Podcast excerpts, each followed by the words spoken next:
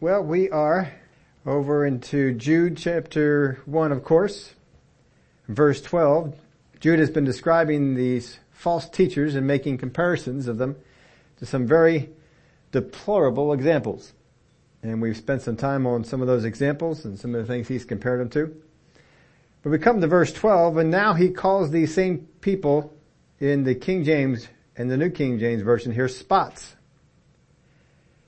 It would seem that he sees them as something more harmful and even dangerous than mere spots. And we also in these uh, verses, we get a list to compare these two. We get waterless clouds, fruitless trees, raging waves, and wandering stars. We're going to see what he is saying as we look at these, the, this uh, newest list that he has given us. So in verse 12, these are spots in your love feast, speaking of these false teachers. These are spots in your love feast while they feast with you without fear, serving only themselves.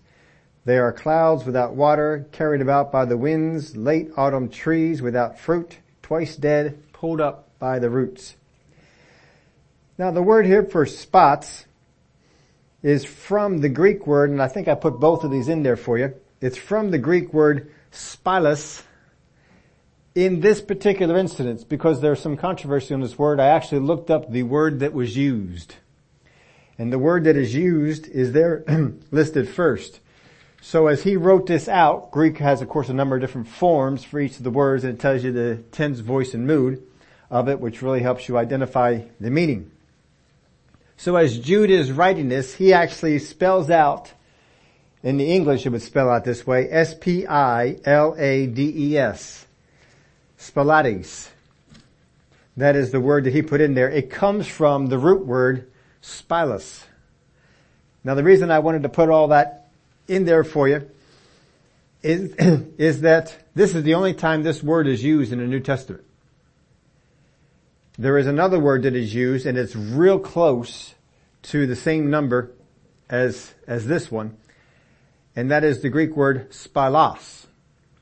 Now if we look at that, there's only one letter difference. That's why I wanted you to see the full form that they put, that Jude wrote it out, because you're not going to mix that up, spilades, with spilos. That's just not something that you're going to make a mistake on in the, in the Greek. Spilos means a stain or a blemish. That's its meaning. The word um, spilos is a, a stain or a blemish.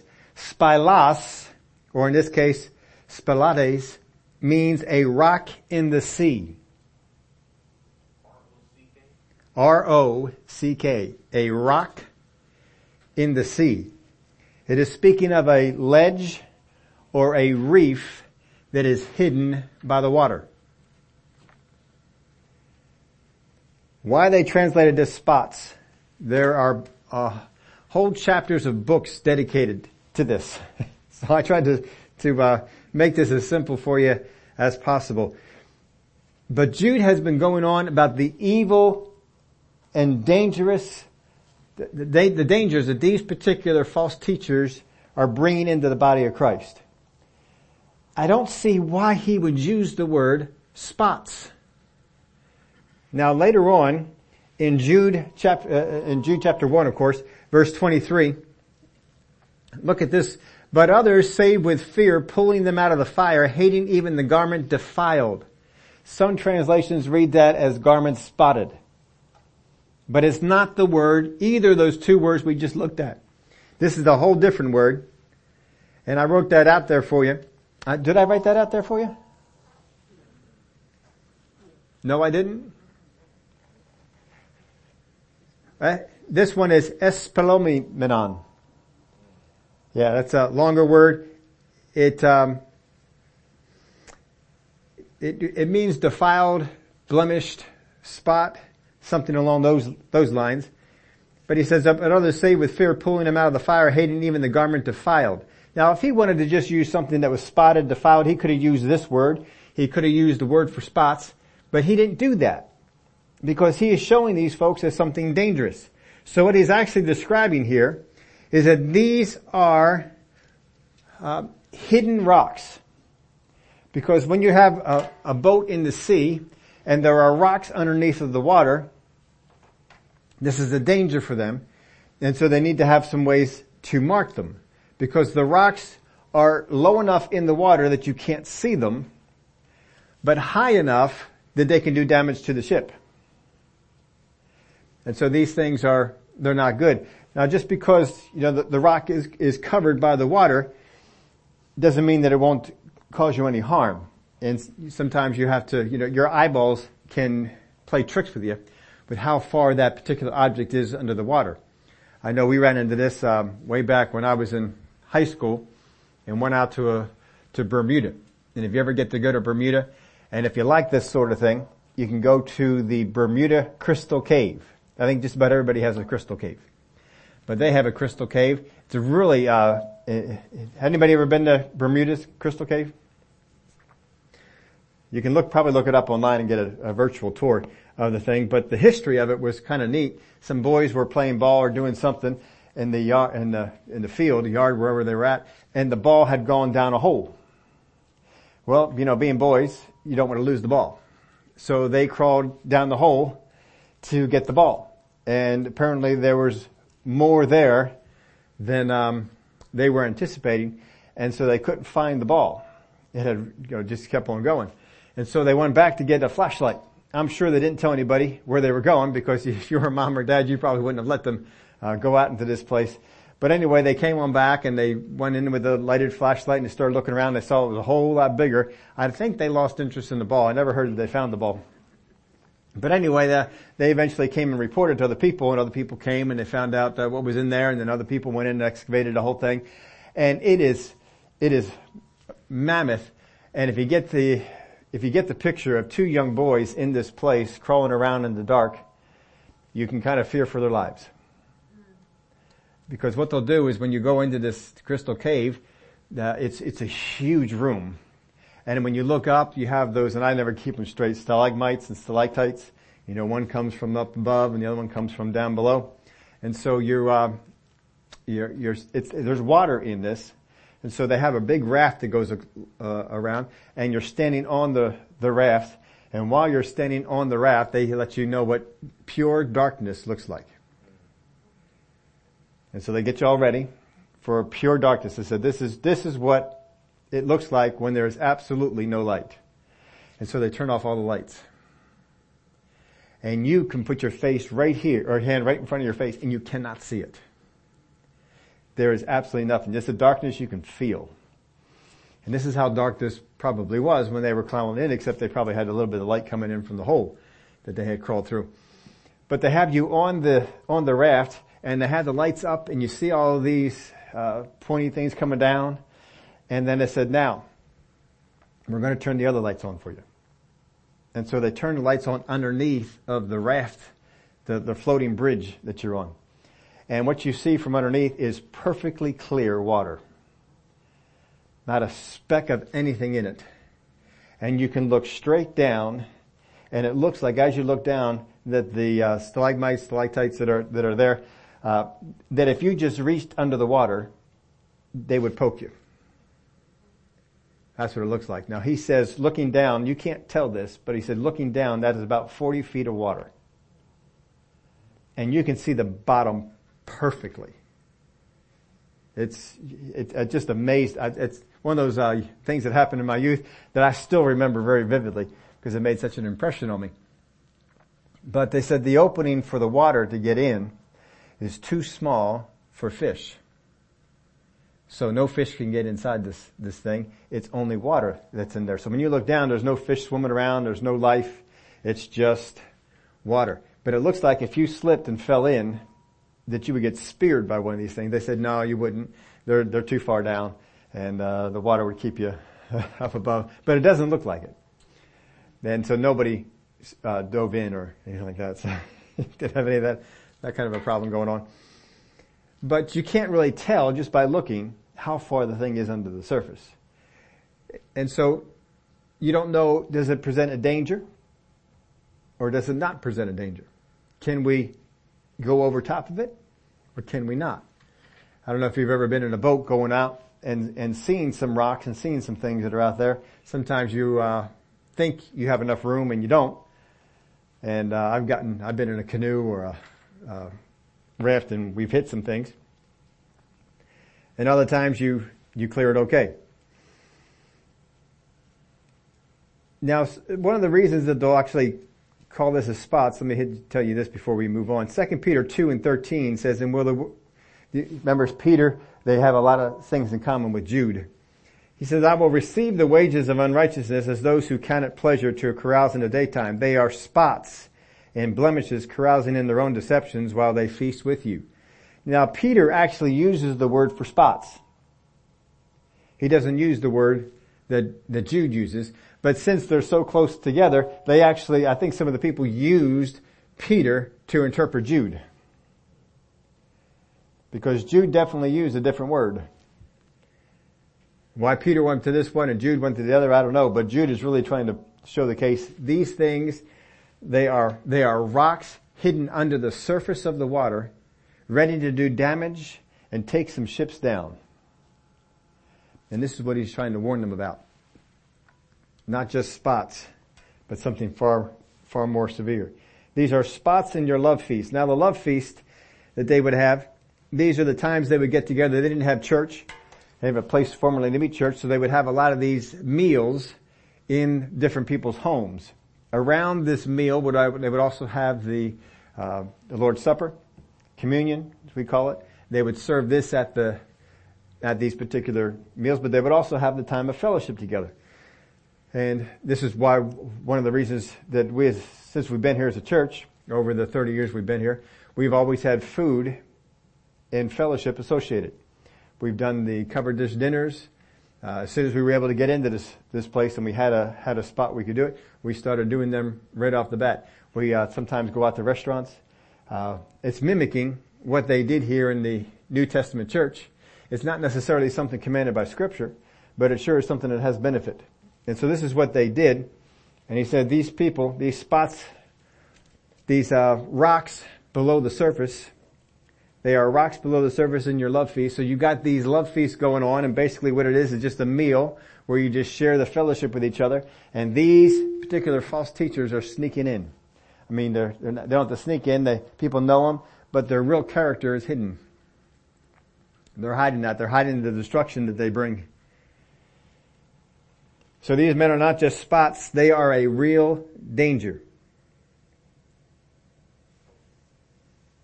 And they had to be, be warned about. Now just in, I sit back and I think on some of these things. What do we, if you have rocks in the water, what kind of things do you do to make sure that you don't hit them? Just in the natural. And so I gave you four things and I'm going to trans- translate them into some spiritual things. But four things that you would need to spot these. One would be a map of the area. The, what they would do for sailors is they would give them a map of the, of the area and they would map out some of the reefs, some of the cliffs or ledges, some of the rocks that would be, be around there so that when you come on by, you don't hit them. Now anymore, if you go out in the water, you know they have buoys and you have to stay on certain sides of the, of the buoys and they have different color designations for them to help people out with that. But we map out the area. Most people that get on the water, they don't have a map, don't know how to read a map. So we can't necessarily count on them being able to do that. But these po- people who had the boats, if you had a boat, you had a map.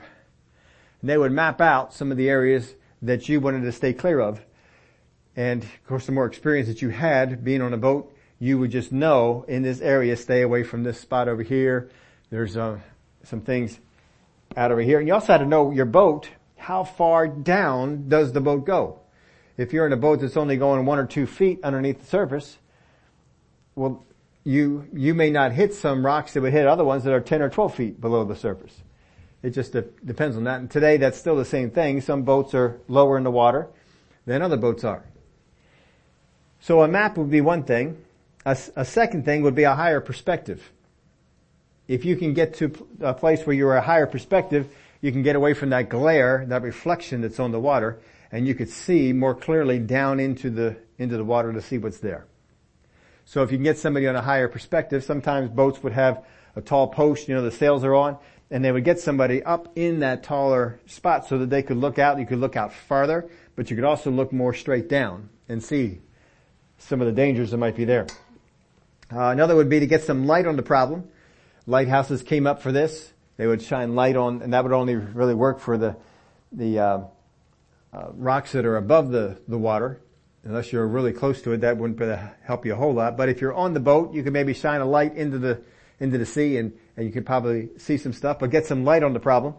Uh, the fourth one was uh, lower the seas to expose the danger.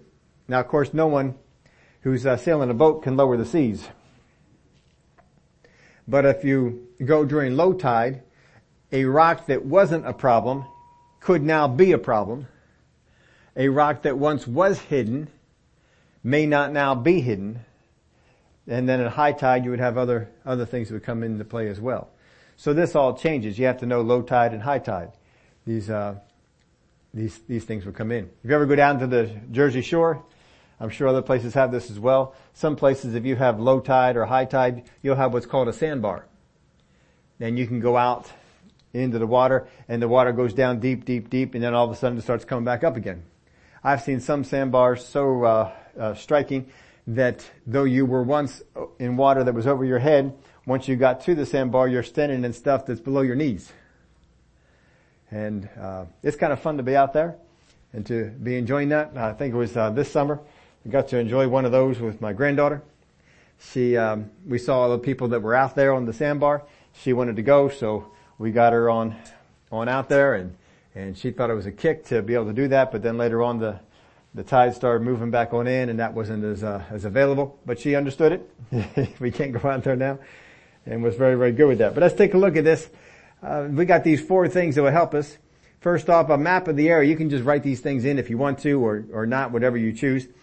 But a map of the area, this would be Jude's warning. This would be biblical teaching or biblical understanding. This would be uh, things that we're told. God will map out for us where there's a problem. And so he maps out just like he does here in Jude, and he says these are the characteristics of these false teachers. These are the characteristics of these uh, rocks below the surface. This is what they look like. And so all you have to do is take the teaching that we have there, the teaching that we have in with, um, with the Word of God, and compare it to these ones that are coming in. Are they something that's going to help us, or are they a danger? The second thing, a higher perspective. This would be like a prophetic word like we have in Revelation, the, the words to the seven churches. This is God giving a higher perspective. I'm able to look out from above and be able to warn you about this. So he gave a higher perspective. He gave the message to the pastors. The pastors are supposed to take that higher perspective and pass it on to the church. We saw as we looked at this that not everybody in the church was going to accept the message that the pastor received from God. Sometimes they were, some were on one side saying, no, I'm not going to accept that. Uh, yes, I do think that's right. And we could, we could see from some of the words that the church was split on the issue whether we're going to accept this word from God or not. When God came out and said uh, about the doctrine of the Nicolaitans, there are some people who accepted that. So if a word of prophecy were to come out and condemn the gospel of the, the, the teachings of the Nicolaitans, there will be those in the church who say, no, I'm not going to receive that. But it's a higher perspective. God is giving His perspective on the thing. But not always is that going to be received but it should help us to stay away from those rocks. Here's the third one, light on the problem. This would be spirit guidance. There's uh, times that the Spirit of God just rises up with you and says, stay away from this one. He's just warning us, something is wrong. I don't know exactly what it is, but in my spirit I know this person is not right with God. Their heart's not right. Their attitude's not right. Something is wrong. I may not know exactly what it is, but in my spirit I know there's something wrong. And so I stay away from that. That's a spiritual guidance. That's God shedding light on the, on the problem. I may not know exactly what it is, but I know that something there isn't right, and I know to either be cautious or completely stay away from it. The third one, lower seas to expose the danger. Prayer to expose the falseness in character and intent. That sometimes we just pray, God, I'm not sure about this one. Uh, would you just expose their character. If their character is upright, let us see that. If their character is, is not right, let us see that. And we can pray in that way. And the God who controls the tides, he can actually just lower that and say, well, there you are. There you have it. Now he's done that in the Word of God. We've seen sometimes that he's exposed the character of the people and folks still follow them. He did things where Saul's character was exposed and people still follow them. Jesus did things where the Pharisees' character was exposed, but people still followed them. Just because God exposes a character doesn't mean people are going to listen. But these are four things that we can do to stay away from rocks that are underneath the surface. Now he says here, these are spots in your love feast while they feast with you without fear, serving only themselves. So they feast with you. They have no fear or remorse about posing as Christians and participating in these meals because they know in these meals they're going to get to know people. They're going to get people relaxed with them. And they want to get people to be relaxed with them. They want to begin to build roads into this person's life. And this is a place that you can do that. And they have no fear going out there. Now this word for fear, I think I squeezed this in because I wanted you to see what this word looks like. Now, a phobos, if you know, if you know the Greek, you, you know, just in a little bit that I, I tell you, uh, ah is a negative. So you put that in front of the word and you turn the word negative.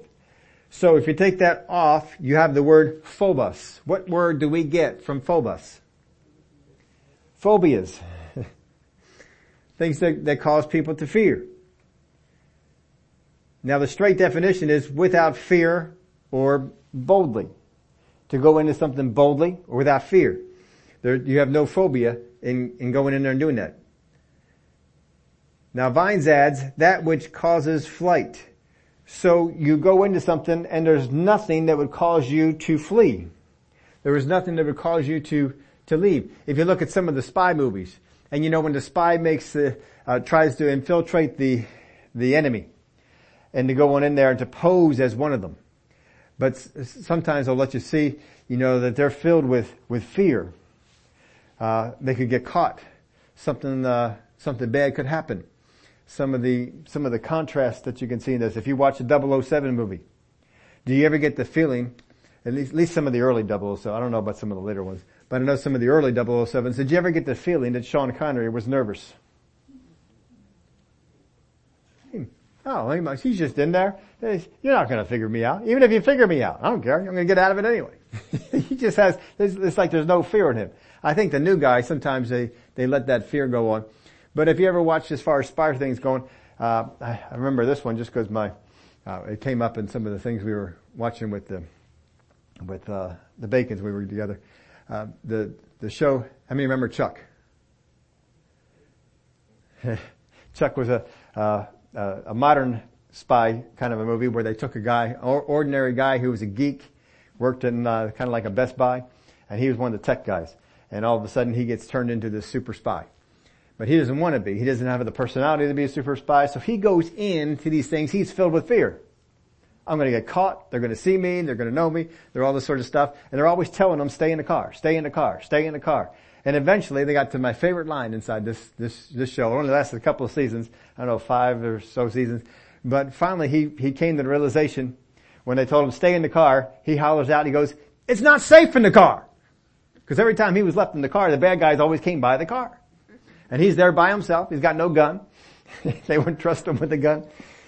But you would see the difference. Sean Connery, he'd walk on in, no fear, suave. He's just, he's just there. We're going to take care of this whole thing. Even when things start to go bad, you don't see any worry on his face. He's not concerned. Even when they catch him, he's not concerned. He's going to get out of it.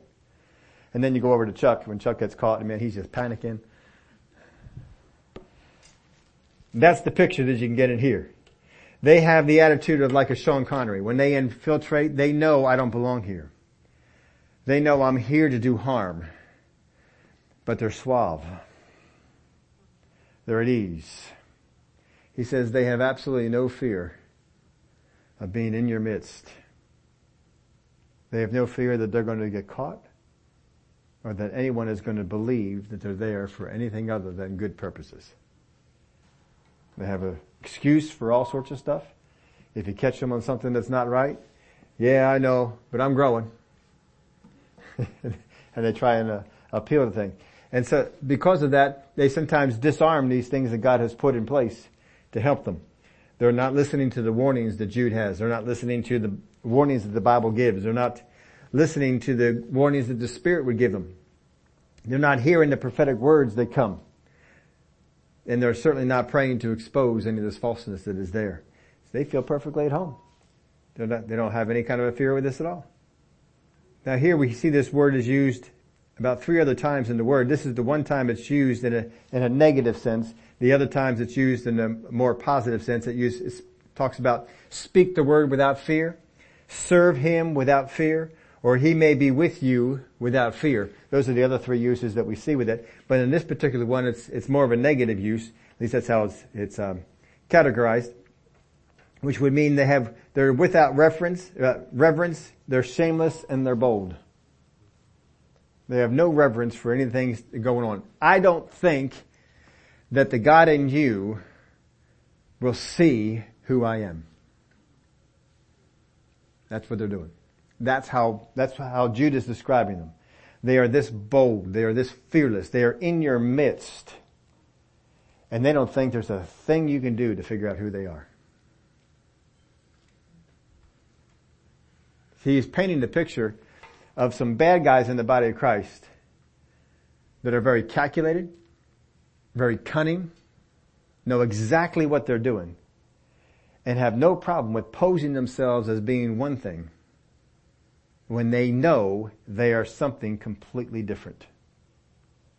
Posing themselves as seeking after God when God is the last thing on their mind. And then he's going to go on and give us his list here. He says they are clouds without water. Clouds without water. How can you have a cloud without water? Because what is a cloud? It's water vapor. So if you have a cloud, do you not therefore have water? But he says there are clouds without water. Everybody assumes when you see the cloud, it's water. But they have no water. If you need rain, you see the clouds coming in, you're thinking, oh good, we got rain coming. And then those clouds just go right on by and no water. So that's what they're like. Clouds without water. They have no purpose. If clouds don't have water, what reason would they, they be to be there? Now let me just give you this verse here in the Wuest translation. These are hidden rocks in your love feasts, sumptuously feasting with you without fear. As shepherds leading themselves to pasture, waterless clouds carried past by winds, autumn trees without fruit, having died twice, rooted up. And we're going to get to this spot here that talks about as shepherds leading themselves to pasture. This word for shepherd or serving. Some translations put serving, some put, put uh, shepherd. But this, this word here comes from the Greek word poimeno, which means to feed, to tend a flock, keep sheep, or to rule. As far as the tending is concerned, is, is to tend as a shepherd. In Matthew 2, 6, but you, Bethlehem, in the land of Judah, are not the least among the rulers of Judah, for out of you shall come a ruler that is not the word. Who will shepherd my people Israel? It uses one word for ruler. It uses this word for shepherd.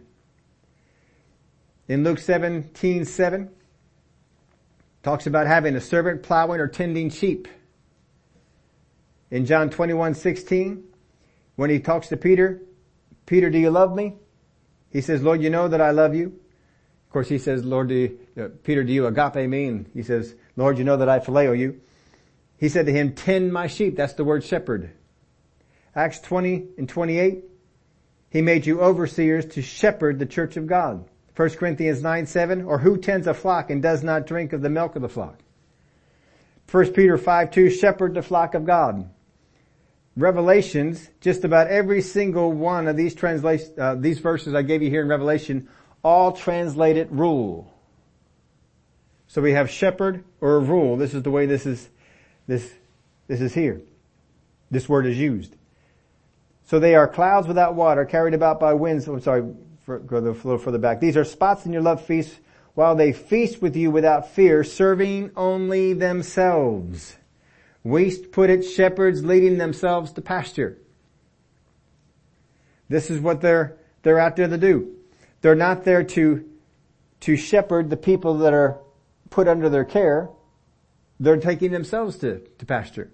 Now the two, two ways this is used ruler and shepherd. Shepherd as in a pastor. Here that's how it's used in the New Testament. It's not too long ago we were in the book of Ezekiel. Remember the one prophecy that Ezekiel had about the shepherds of Israel? He was talking about the rulers of Israel. Those who ruled. They had a shepherding responsibility in it. And it talked about how they shepherd selfishly. They did things that helped themselves and not the ones that were under their care.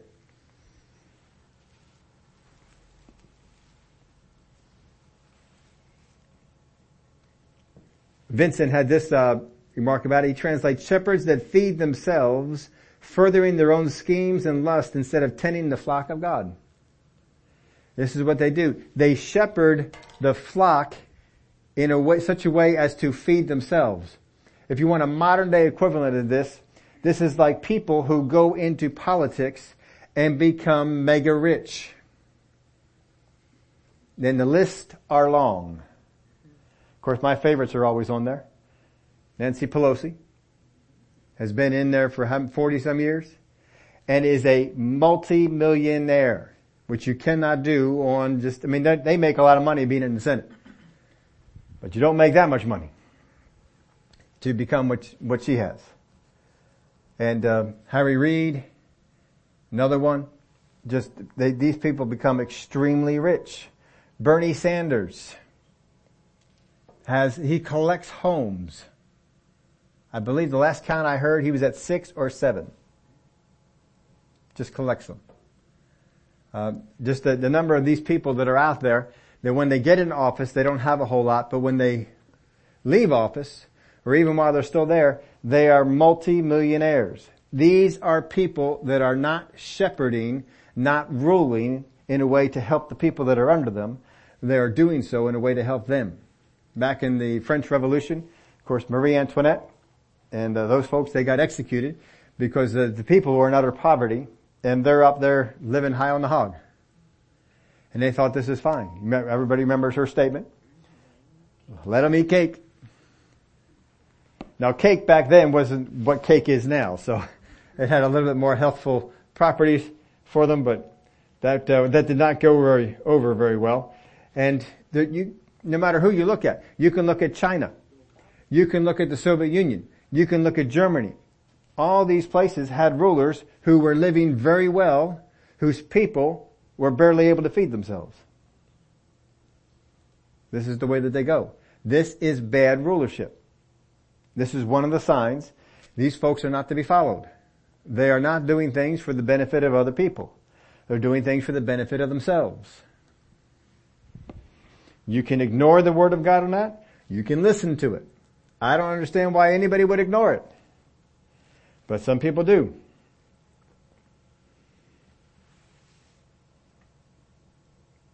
The, um, these clouds without water, let's go over them again. So they're serving only themselves. They're not serving, they're in a position to serve, but they're not serving other people. They're serving only themselves, he says. They are clouds without water, carried about by the winds. In other words, whatever way is popular, whatever people want me to say, whatever direction I need to go in order to maintain this position, that's what I'll do. So if you have pastors who will teach the Word of God only in the things that are popular, only in the things that people want to hear, and as soon as the public opinion turns against this part the Bible says this is true, this is not, as soon as it turns, we, then we, we don't teach that anymore, or we teach something against it. This is how you can have churches that come on out and teach that some parts of the Word of God are wrong because it's no longer popular for that part of the Word of God to be right. And so the winds carry them over here. You'll see this with, with rulers, with people that are in, in leadership.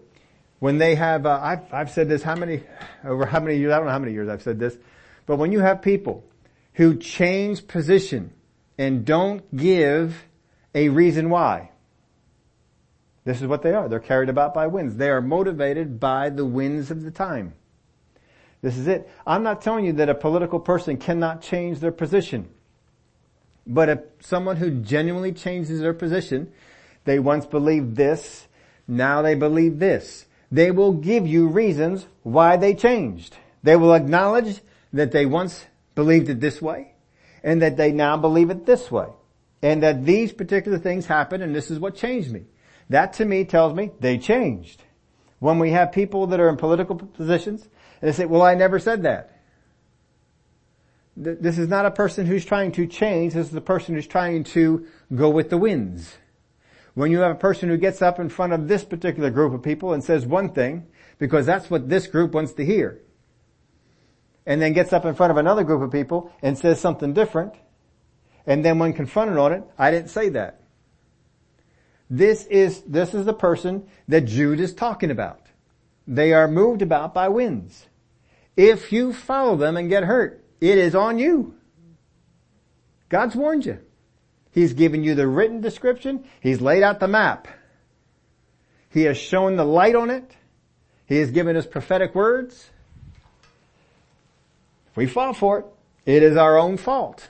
If you get burned by it, it is not, don't go up to God and say, God, how come I got burned by this?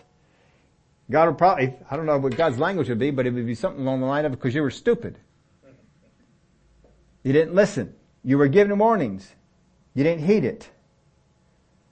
I'm all for a politician, a pastor, a leader, having one position and changing it because they got more revelation. That's fine. But anybody that I've seen has done that will acknowledge, I did believe this, I now believe this, this is why. I've given you a number of indications with, with myself. I once believed this. I got more revelation. Now I believe this. But I'll tell you, I once believed that. I don't try and hide that. There's no sense in, in that. If I try and hide it, then I haven't really changed. I changed on it because uh, I, I, I got some, some greater understanding on it. And so this is what we have to, to be able to acknowledge. If people don't, what they're telling you is they fit the description that Jude gives us of these stones, these ledges, these rocks that are underneath the water waiting to sink a ship. They are carried about by winds. Don't let them be, don't be carried about by these winds. So he's going to go on here. They are clouds without water, carried about by winds. Late autumn trees without fruit, twice dead, pulled up by the roots. I was doing all kinds of Greek on these things because some of this is just, just uh, a little odd. Late autumn trees. I had some places to lay that an argument in the Greek for saying that the that the uh, late autumn trees is actually not speaking about the fall of the trees or the fall of the season, but the withering of the fruit. So I took that to the Greek to look at it, and I don't see that it holds any water because I, I believe in your outline, I gave you the actual Greek word that is translated late autumn trees. It comes from two Greek words. Uh, one means to, uh, to, to waste away or pine, and the other one, uh, uh autumn. The, the, the reference of it is, does this refer to the fruit or does this refer to the tree? And so that's where, that's where the uh, disagreement would come in.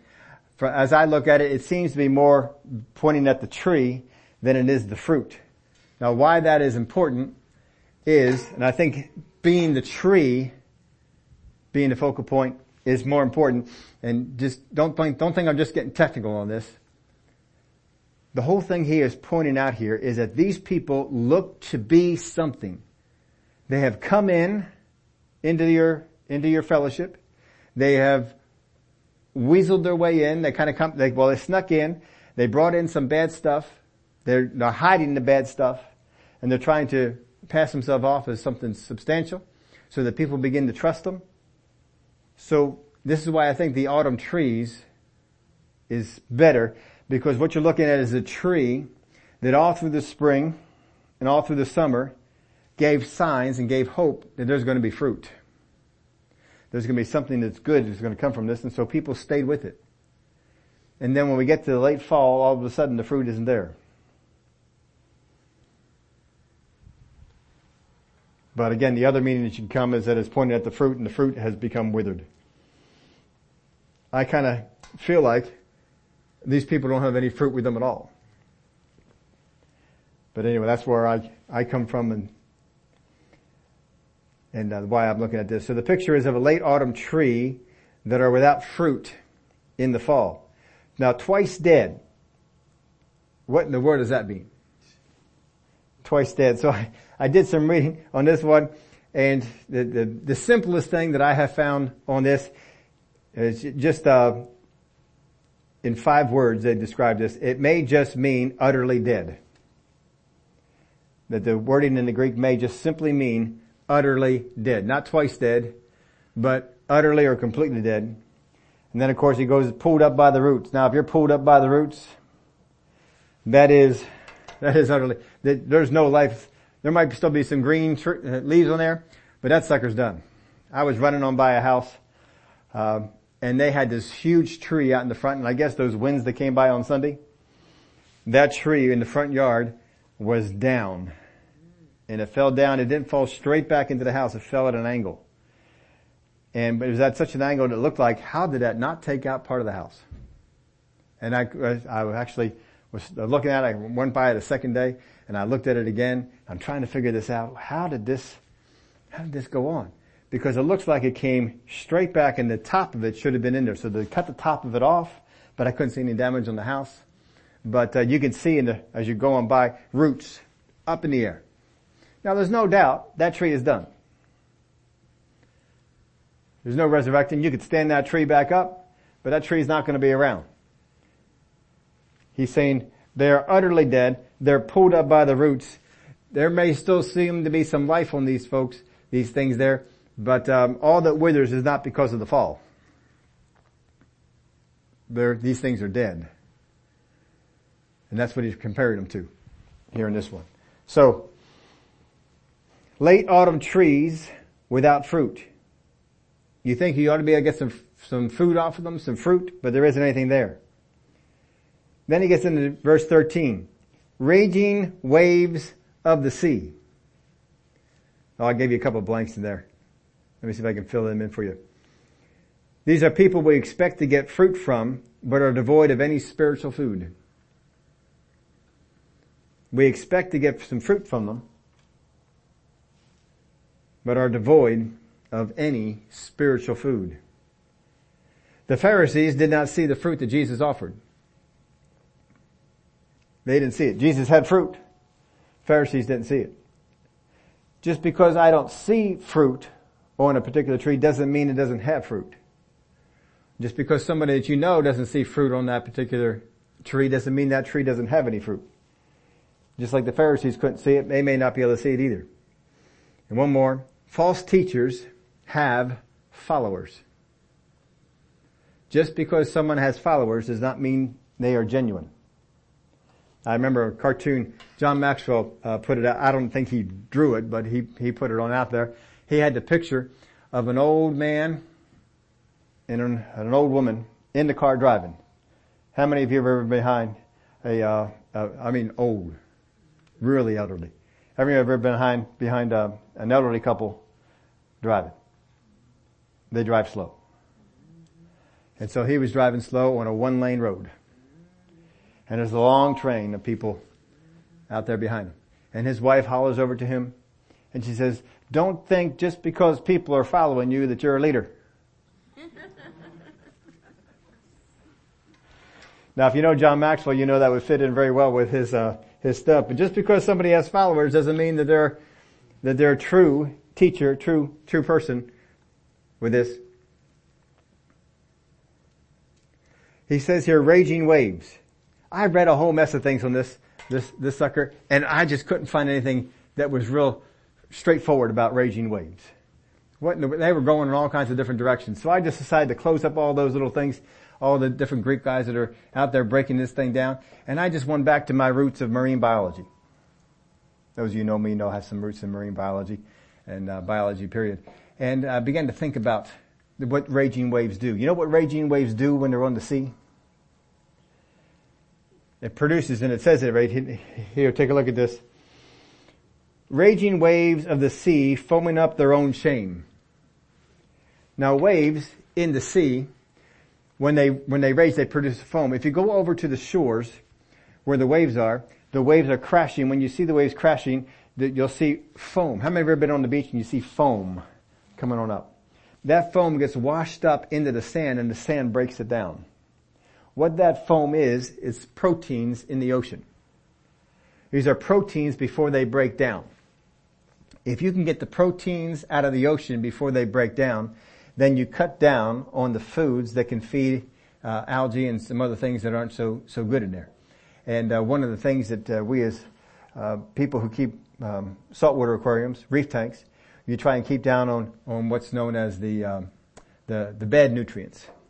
Uh, the nitrates, the nitrites, things along those lines. Ammonia, of course, is just bad. Ammonia is one of the proteins. And so that comes from the fish waste and uh, decaying food or decaying um, things that die inside the, the ocean. They come on up and they produce these proteins that are in the water. The idea is to break them down to get them out so that the ocean does is over by the, the coast, the waves break. When the waves break, it makes this foam. This foam gets washed up, heads into the sand, the sand breaks it down so it doesn't bring all those uh, nutrients into the water. We tried to duplicate that in the saltwater industry. And it's called, if you want to go up and, and see this, it's called a um, protein skimmer. Technical name for it is a foam fractionator. But if you just look up protein skimmer, you'll get the idea. And these things take a lot of fine tuning. You've got to get just the right amount of air and just the right amount of water. And you have to, you have to play with it for a little while so that you can get it right. You have to get the level of water right in the protein skimmer. You can't have too much, you can't have too little. And you're, you're playing with all this and then the foam comes up. And in the, when you're doing the foam in the foam fractionator, you have to make sure the foam's not too white. Because if it's too white, then there's too much water in there and it, it won't work. And so you have to get it just right. You want just the right color of foam. And then you have a collection cup. And you have to keep going back in there and cleaning out that collection cup. And, uh, and making sure if, if you mess up on this and the, too much water gets in there, it will wash out all that junk that you have filtered out back into the tank. And now instead of dealing with that little bit at a time, it's dealing with it all at once. And you can really cause your tank some problems. And there's two schools of thought on here. Some people believe that in order to keep a reef tank, you must have a foam fractionator. And other people, no you don't. You don't need to have one. And you, and, uh, you can function just fine without it. Now I have done a tank with it, and I have done a tank without it. Right now I have a tank without it. And you have to do some other things to account for that if you're, if you're not going to have the foam fractionator. But if you have one, it's also going to take some things out of the water that you want in the water. So you have to replenish them. So all this stuff we try and do to duplicate what God does just on a regular basis. He just does it. The oceans are just set up. Nobody has to make any adjustments. It just kind of works. But when you have a storm going on and it stirs up these, these waves on the sea, now you've got foam out in the ocean. There's no place for that foam to go. So the foam will settle just right back in to the ocean and there won't be any benefit for that foam coming out. Now if you ever think, well, why can't we do this in freshwater tanks? There is no foam fractionator for a freshwater tank. It does not work. It only works in the ocean. It only works with ocean water. If there's not a saltwater uh, tank, you cannot use this method. So I was looking at this and saying raging waves. Look at how it says it this, this here. Raging waves of the sea. Not raging waves on the beaches. This is where the foam fractioning goes in, where you want to bring out those impurities, toss them out on the land, let the sand break it down, and not have to get into the ocean at all. But out in the sea, that's not going to help you. So what he's, what I see this as him referring to anyway, is that this is just like the waves that are out in the sea. Here's the foam, here are the impurities. These impurities are coming out. They are there for you to see, but they will eventually just settle back into the ocean. So when things get stirred up, when these people get stirred up, when things begin to agitate their emotions, when things begin to agitate trying to expose them, you're going to see their true character come out. And when that happens, you need to see it. You need to be looking. Raging waves of the sea foaming up their own shame. Bringing that shame of theirs out as foam on the ocean where you can see it. If you don't choose to deal with it, it eventually will go away and it will settle right back into their life, right back into the church. So that's my interpretation of it. I don't know that it'll agree with anybody else's, but it sure seems to fit a lot more what he's um, what he's building to here. Here's the next one: wandering stars, for whom is reserved the blackness of darkness forever. Now, there's two things that this could possibly be referring to, maybe more. I'm going to give you two. One is this could be comets or meteors that go in a direction different from other stars. When it says wandering stars, these are things that are out in the, out in the night sky and they go in a different direction. If you sit and you watch this night sky, everything moves in the same direction. Now out in space, all those things are not moving in the same direction. They're moving in many different directions. But if you just sit there and look at them, from our perspective on earth, they all move in exactly the same direction. I can prove it to you by this. How many have ever seen a time-lapse picture of the stars? a time-lapse picture is one in which you would take, if you have a camera that has these settings, if you ever had one that has manual settings on it, anybody have a camera that has manual settings on it? We all have automatic settings anymore. We don't mess with all that. But if you have a, a camera with, with manual settings, you have a particular setting on there that is B. B stands for bulb. What that means is if you put that camera into the B mode and you push that, that shutter, it does not shut again until you let it release the shutter. It will stay open. And so what we would do, if you ever see one of the shutters on a camera that has what looks like a screw in the center of it, or something that will take a screw, you actually take something, screw it in there, and it gives you a, a trigger off camera. And you just push it push it to open it and close it. And by doing that, when you push it close, you can actually set it so that it stays that way. But you don't move the camera. If you move the camera, you mess up this whole shot. But if you, if you do this right, you start it up at one time in the evening and you let it, let it be open for hours. Many, many hours. Four hours, five hours, six hours. And what happens is the stars begin to pass. And they all pass and they make a circular motion. They don't go in a straight line. Well, depending upon how close you are to the equator and so forth, the line would become straighter. But they, they just move and you just see these, these lines in the sky. Anybody ever see those pictures? They have lines in the sky. I should have had you look one up and pull that on, pull one up. But um, just lines in the sky, and uh, they they look great. But all it is is just a star studded here, and as the earth moved and rotated, it moved in the sky.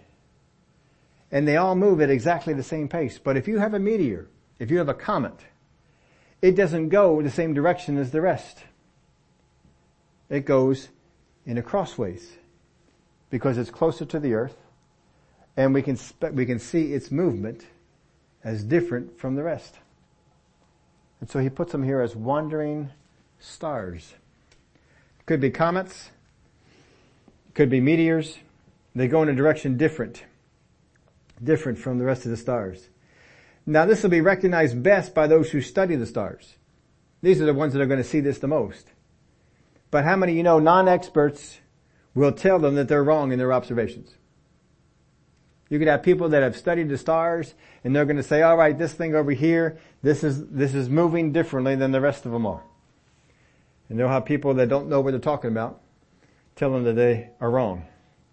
So this is one thing it could be referring to. The other thing is what's going to come in the verses that, that we'll get into next time.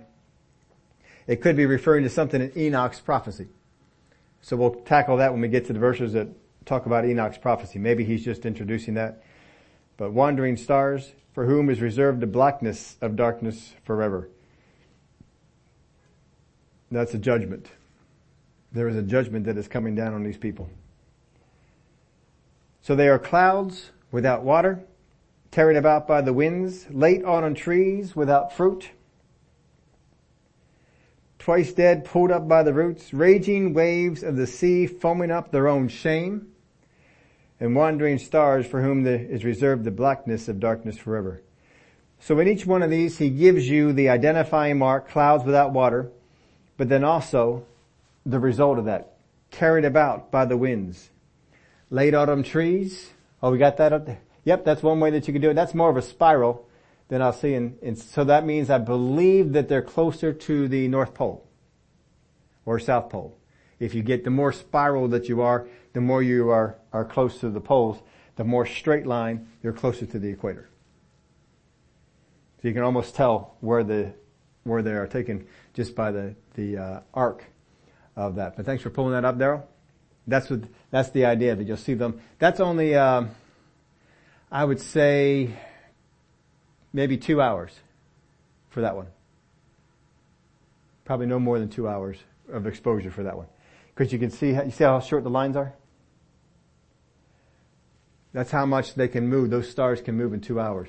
When you see the ones that are real long and the lines are, are just, they go on for, for most of the, the shot, those are the ones that have been open up all night. Or for a number of different hours. So you can kind of tell how long the thing was open. You can actually play, the more expert you are, I'm not an expert in this thing. You know, I know a little bit about it, but, um, you can tell where they are as far as in the hemisphere and how long they, they had it open by, um, by just the way that it looks. All right, let's finish this up here. Now I put this in your outline for you. Just because I eat it doesn't mean it's food. How many of you know little kids, they put things in their mouth, but it's not food. Little Lumi, we get to watch her. We saw this with all the other ones too. Even our kids when they grow up. Whatever's, whatever's within her reach, it goes, it's going to the mouth. This is what we do. We take anything and we bring it to the mouth. We're going to eat it. We're going to try to eat it. We're going to make the attempt. This is what what uh, immature people do. If I'm given something, I'm going to try and eat it. As we uh, experience some things of putting them to our mouth that's not so good, now we get a little bit more cautious. You know, when you get into the toddler stage, we sometimes we just look at that. Uh-uh.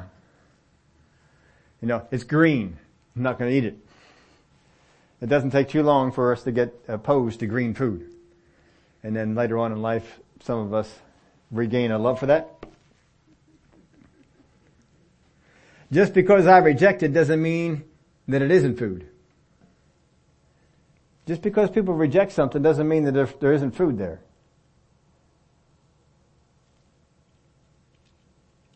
Now how do I recognize fruit? Now this is an, this is an exact same list I gave you when we went through Jude before back in 2013. I didn't change a thing on it. How do I recognize fruit? First off, it refreshes. How many of y'all know when you bite into a piece of fruit, there's a refreshing that is there. Especially if you like that fruit. If you like cantaloupe, there is a refresh, when you bite into a nice sweet piece of ripe cantaloupe, oh boy, that can be refreshing. Now some people like grapefruit. And they bite into that and they've got a refreshing from that. I am not one of those people. I despise grapefruit. You will not ever get me to eat grapefruit. I don't care how much sugar or whatever it is that you put on top of that sucker. There is no way I'm getting near it. I know I don't like grapefruit. I know there is no refreshing from grapefruit. But I've had people in my family, they, they like grapefruit. I don't care how much they like it. I do not. That is not refreshing to me. But for other people, you know, they, It is. But this is one thing about fruit, it refreshes. You, uh, you bite into a grape. If you're real thirsty or, or hot in the summertime, I mean, those grapes, they're just, they can be a refreshing that's there. This is one of the things that's, that's fruit. When we get to the fruit from the tree, it refreshes. When we get spiritual fruit, I may not like the, all the things that are being taught, but they're down in my spirit. My spirit is saying that's what I needed. There's a refreshing that's there. And that's one of the things that we get from, from food. Spiritual food. It refreshes. Secondly, it convicts. When I get real spiritual food, it can convict me on certain things, not condemn. Difference between condemning and convicting. Condemning means you're no good, you never will be any good. That's not spiritual food. Spiritual food though ought to convict and ought to say, you're not doing that right. Now, you can fix it by doing it this way. Ah, alright, I see that. It convicted me on this, but it pointed me in the right direction to go. Third, it matures. If I've been eating something for a long time and I'm not growing, it's not maturing me. Either I'm not doing the right things with that food, or that food is wrong. Fourth, it confuses the hard-hearted. Real spiritual food, real fruit from a tree, will take people that are hard-hearted and it will confuse them. How did the Pharisees respond to Jesus' teaching? Many times it confused them. They didn't know what to do with it. They didn't know how to go with it. Sometimes they understood it, but they didn't like it. They got mad at it and they tried to, to come against it. But hard-hearted people, it will confuse them. I get amazed at the number of Christians who will look at hard-hearted people and see them reject something and thereby reject it themselves. Thinking, why in the world would you do that? You look at the, uh, some of the things we got into on Sunday. I know it's not always popular to, to rant on some of those, those things, but I get tired, real tired, and I have for years, of seeing the church sound like the news media. Whatever the news media rejects, people in the church reject. Whatever the news media accepts, the people in the church uh, accept. That's ridiculous. I will never use them as a barometer. Except for the fact that if I believe something and they agree with me, I'm going back to the drawing board and check it out, make sure I'm right. Cause that's reason to, to call the whole thing into suspicion. If I ever agree with the news media on, on anything, and I'm, even if the weather's, if I think it's a nice day, the news, what news people say it's a nice day, I'm going back to check it out just to make sure. Cause I'm just not sure. That's how suspicious I am of these, of these people. But you see, real food, real spiritual food will confuse the hard-hearted. If it's not confusing hard-hearted people, it's probably not spiritual food. It's probably flesh food. Here's the last one. It is rejected by the religious. Religious people will reject spiritual food. They will reject spiritual fruit. They will not take it. They will see it and they will say no. Religious people, they're hard-hearted people too. But they don't come across as being hard-hearted people. To some people, they just, they can't see the difference. You ought to be able to look at a religious person who has become hard-hearted and begin to tell they're not right. Doesn't mean that you hate them, you despise them, kick them out or anything like that. You gotta try and help them. But something is not right there. So how do I recognize fruit? It refreshes, it convicts, it matures, it confuses the hard-hearted, and it is rejected by the religious. If you have stuff that fits that, more than likely, that is fruit from God, that is spiritual food, that is stuff that is going to help your spirit. Not your flesh, but it's going to help your spirit. And understand, we have been given things to help us to spot these rocks that are under the surface. We've been given a map of the area. Things like Jude's warning, teaching from the Bible. Paul has given us much to, to learn about false teachers. Peter has given us much to learn about false teachers. We have a higher perspective. There's prophetic word that comes to the church, just like it was in Revelation. There is light that is shed on the problem. Our spirit will guide us. Down in our spirit, I'm told, yes, no, listen, reject. When we can pray to expose the falseness in character and intent, thereby lowering the seas to expose the danger. And these are things that, that we ought to be doing. Father, your word is a guide to us. It is a help to us. I thank you so much for all the things that you prepare us for, for all the things you warn us about. And Father, we are not in this world on our own. And though the enemy has rocks below the surface, some of them in our very midst that are just looking for the opportunity to sink us and to take us down. But Father, we are not out here on the seas without help. But you have given us things to encourage us, to direct us, to guide us, to help expose that which is false so that we can recognize those that are in our midst that are not beacons of light, but they are rocks under the surface, hazards for our spiritual walk. But they will not take us down if we yield to the things that you've given us. And we thank you for them in Jesus' name. Amen.